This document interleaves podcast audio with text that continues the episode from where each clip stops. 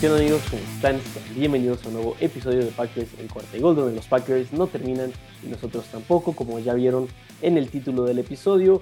En esta ocasión vamos a estar dando un pequeño resumen de lo que fue el Super Bowl cincuenta y siete, en donde los Chiefs se coronaron como campeones de la N F L, derrotando a las Águilas de Filadelfia treinta y ocho a treinta y cinco. Vamos a hablar de lo que fue el partido, eh, los detalles claves que le dieron la victoria a los Chiefs y mi opinión sobre el partido.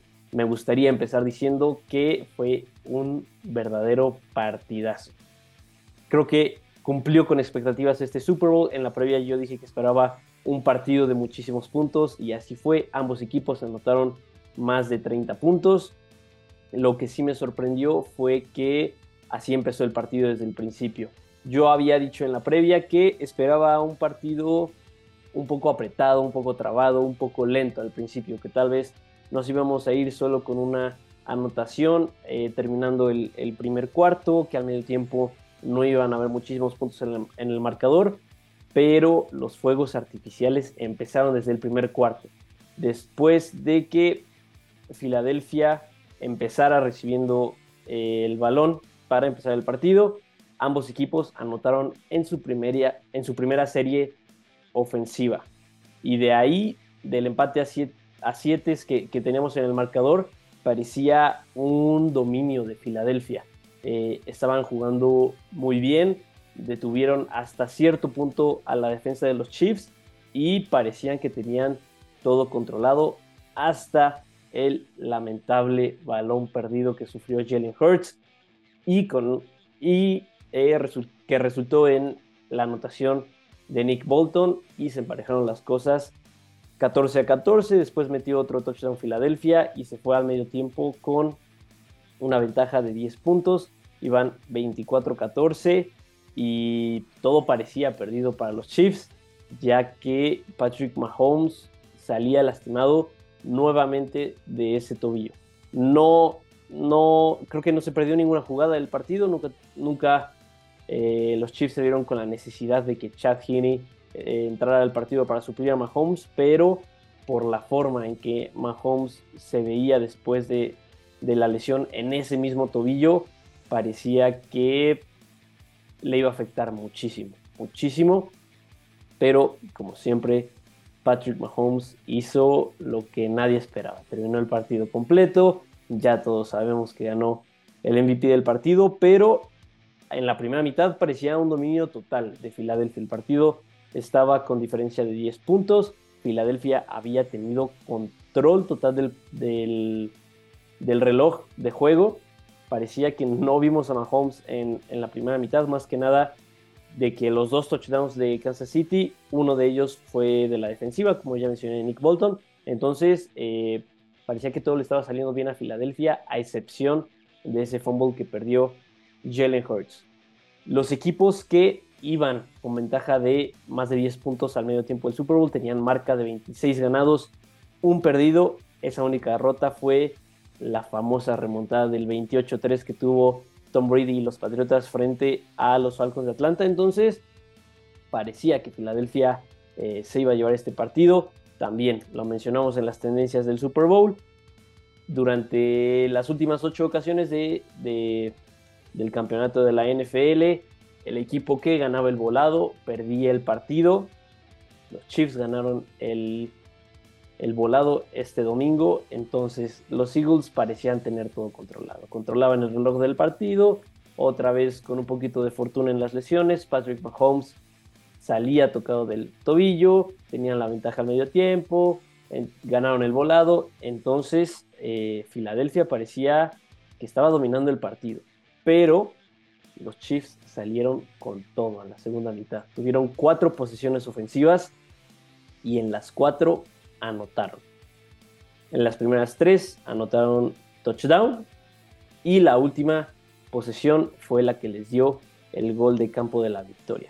Creo que hubo varios factores para que Kansas City tuviera eh, este regreso, como ya nos tiene acostumbrados este equipo con Patrick Mahomes, eh, pero Patrick Mahomes, hasta eso, obviamente ganó el M V P, más que nada por el impacto que tiene sobre sus compañeros, ver que regresó de la lesión, que estaba jugando, Creo que eso nadie se lo discute. Pero estadísticamente, hablando puramente de números, Patrick Mahomes no tuvo el mejor partido de, de su carrera. Es cierto, solo tuvo seis pases incompletos. Se fue casi perfecto en la segunda mitad. Tres pases de touchdown, pero tuvo menos de doscientas yardas. Una, únicamente tuvo ciento ochenta y dos, lo cual eh, yo pienso que tuvo muchísimo apoyo de, de todo el equipo. Es algo que no habíamos visto en este equipo de, de Kansas City. Creo que siempre era la magia de Mahomes ganándole a todos los demás, pero en esta ocasión fue diferente. Eh, durante la semana se habló muchísimo de que Kadarius Toney iba a tener un papel bastante importante, y la verdad es que no lo vimos hasta el tercer cuarto. Creo que fue eh, algo que se estaba guardando Kansas City. Como les digo, no había tenido actividad eh, en la mayoría del partido hasta que anotó un touchdown, y después la defensa de los Chiefs paró a Filadelfia, tuvieron que despejar, y Kadarius Toney, que estaba trabajando como regresador, tuvo el regreso de despeje más largo en la historia del Super Bowl. Puso a los Chiefs en la yarda cinco, a un paso de anotar. Entonces creo que ese pudo haber sido el famoso factor X de los Chiefs, que se tenían guardado a Kadarius Toney y de la nada, en dos jugadas, le dio prácticamente catorce puntos a los Chiefs. Otro elemento muy importante, Isaiah Pacheco. Qué gran jugador agarraron los Chiefs en la última ronda del draft. Eh, se veía la explosividad, lo hablamos durante toda la temporada, la explosividad con la que corre Isaiah Pacheco es un excelente complemento a lo que hace Patrick Mahomes en el juego aéreo. Tuvo eh, setenta y seis yardas y un touchdown. Hizo un gran papel tener esa, ese impacto en el juego, e inclusive los Chiefs no activaron a Clyde Edwards-Helaire para jugar este partido por la confianza que le tienen a su corredor novato. Isaiah Pacheco sin duda fue una gran pieza para que los Chiefs no solo ganaran este partido, sino que se concretara cada victoria en sus partidos de los playoffs. Pero sin duda, sin duda creo que la gran diferencia de este partido fue Andy Reid. Creo que, en mi opinión y en, y en la de varios, Andy Reid es el mago de la zona roja. El touchdown de Kadarius Toney y de Sky Moore eh, fue sin duda el diseño de la jugada. El diseño de la jugada se llevó todo el crédito por la forma en que hacen los movimientos antes de que se centre el balón para desconcentrar a la defensa y dejarla mal plantada una vez que empieza la jugada. Es increíble. Al final esa fue la diferencia. Los equipos estaban muy parejos, tanto en ofensiva como en defensiva. Eh, y Andy Reid, con su creatividad, con su gran coacheo, hizo que los Chiefs se impusieran. Otra cosa de la que hay que hablar es de ambas líneas ofensivas. Lo comentábamos en la previa, las líneas defensivas de ambos equipos, eh, de las mejores de toda la liga. La de Filadelfia, que fue la que lideró a la N F L en capturas de quarterback, y la de los Chiefs, que tenían a Frank Clark, que estaba a tres capturas de quarterback de romper el récord de sacks en, en postemporada, y por supuesto Chris Jones, pero el trabajo de las líneas ofensivas, que dijimos que era clave, fue impecable. La línea ofensiva de los Chiefs permitió, de hecho, no permitió ninguna captura a Patrick Mahomes, y nada más tuvimos un sack registrado en contra de Jalen Hurts. Entonces, eh, una captura entre los dos equipos, sabiendo el nivel de juego de las líneas defensivas, creo que fue impresionante. Los quarterbacks estuvieron tranquilos en la bolsa de protección, tuvieron tiempo para lanzar e inclusive para correr cuando veían un espacio. Hablando de los Eagles, qué partidazo de Jalen Hurts. Creo que eh, fue el mejor partido de toda su carrera. trescientas cuatro yardas por aire, un pase de touchdown por aire, con setenta yardas por tierra y tres touchdowns corriendo el balón. Rompió récord en, en el número de yardas terrestres por un quarterback en el Super Bowl. Empató el récord de touchdowns terrestres en un Super Bowl. Entonces Jalen Hurts jugó como un fuera de serie, como si estuviera en la liga diez años, únicamente lleva tres, dos siendo completamente titular. Entonces, sin, sin duda, Jalen Hurts fue el mejor jugador de, del Super Bowl cincuenta y siete. Lamentablemente para Filadelfia los Eagles no ganaron, pero sin duda se hubiera llevado el premio al jugador más valioso, porque como les digo, en mi opinión fue el mejor jugador en general, el mejor jugador de ambos bandos. Al final le falló ese último intento de, de Hail Mary, pero creo que eso no le quita para nada la gran actuación que tuvo, el gran liderazgo que, que mostró, eh, qué tan dominante puede ser por, por pase y por tierra. Le criticamos mucho que en los playoffs, gracias a la lesión del hombro, no, pude, no pudo o no podía lanzar tan bien como, como lo hizo durante toda la temporada. Aquí cerró bocas, cerró bocas. Eh, durante la semana Jalen Hurts dijo una frase que a mí me gustó muchísimo, eh, haciendo referencia a todas las críticas que se llevó al momento de que los Eagles lo draftearon, al momento de que las Águilas únicamente ganaron, me parece que tres partidos en dos mil veinte, en dos mil veintiuno apenitas pasaron a playoffs, y lo que dijo fue: yo tenía un propósito antes de que ustedes tuvieran una opinión sobre mí, y se demostró que Jalen Hurts es alguien bastante maduro, de sangre fría, y creo que por el retiro de Tom Brady y por la posible salida de Aaron Rodgers de Green Bay, Jalen Hurts sin duda se posiciona como el mejor quarterback que tiene la Conferencia Nacional, y lo seguirá haciendo por mucho tiempo. Creo que se ganó sin duda una gran extensión con el equipo de, de los Eagles, y será su quarterback por mucho, por mucho tiempo. Tuvo pases profundos bastante buenos. Obviamente resalta el del touchdown a A J Brown, que fue una belleza de pase, pero también en el juego corto lo hizo muy bien, y por piernas sacó las jugadas. Lo que le falló un poquito a Filadelfia fue el juego terrestre. Nos sorprendió a todos que en su serie inicial únicamente hicieron un intento de, de carrera, todo lo demás fue pase. Obviamente trataron de, de sorprender a Kansas City, pero creo que sí les faltó no apegarse más a lo que más saben hacer, que es correr el balón. Eh, ya mencionamos a Andy Reid, el gran trabajo que hizo y que en mi opinión fue, fue la clave. Vamos a hablar un poquito de lo negativo.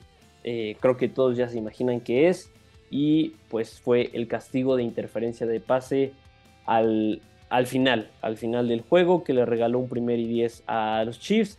Con esto Jerick McKinnon, también una jugada muy inteligente por parte de él, en vez de anotar, se desliza en la yarda dos y le deja un intento muy fácil a Harrison Butker para meter el gol de campo. Lo hizo, los Chiefs ganaron, pero esa interferencia de pase fue, creo que, lo que vamos a recordar de este partido. Y primero felicitar a los Eagles, porque desde el coach hasta los jugadores dijeron: no le vamos a echar la culpa de que perdimos el partido a solamente una llamada. Hay varios factores que influyen en nuestra derrota. No vamos a criticar al, a los referees. Inclusive James Bradbury dijo que sí había sido castigo. Pero creo que lo que nos molesta como aficionados, y no solo en este partido, sino que a lo largo de toda la temporada, inclusive la temporada pasada, es la congruencia que tienen los referees. No... Eh, cómo cambia el criterio de llamar los castigos, de no solo de partido a partido, sino que de jugada a jugada. Es cierto, fue castigo. Como decimos en el fútbol, no hay faltitas ni faltotas. Aquí no hay castiguitos ni, ni castigos grandes. Si es castigo, se tiene que marcar.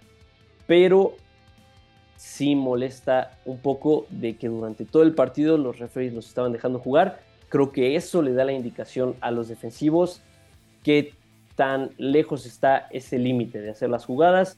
James Bradbury hizo la marcación como los estaban dejando durante, toda, durante todo el partido. Al final el referee lo marcó, y con eso Kansas City lo único que tuvo que hacer fue acabarse el reloj.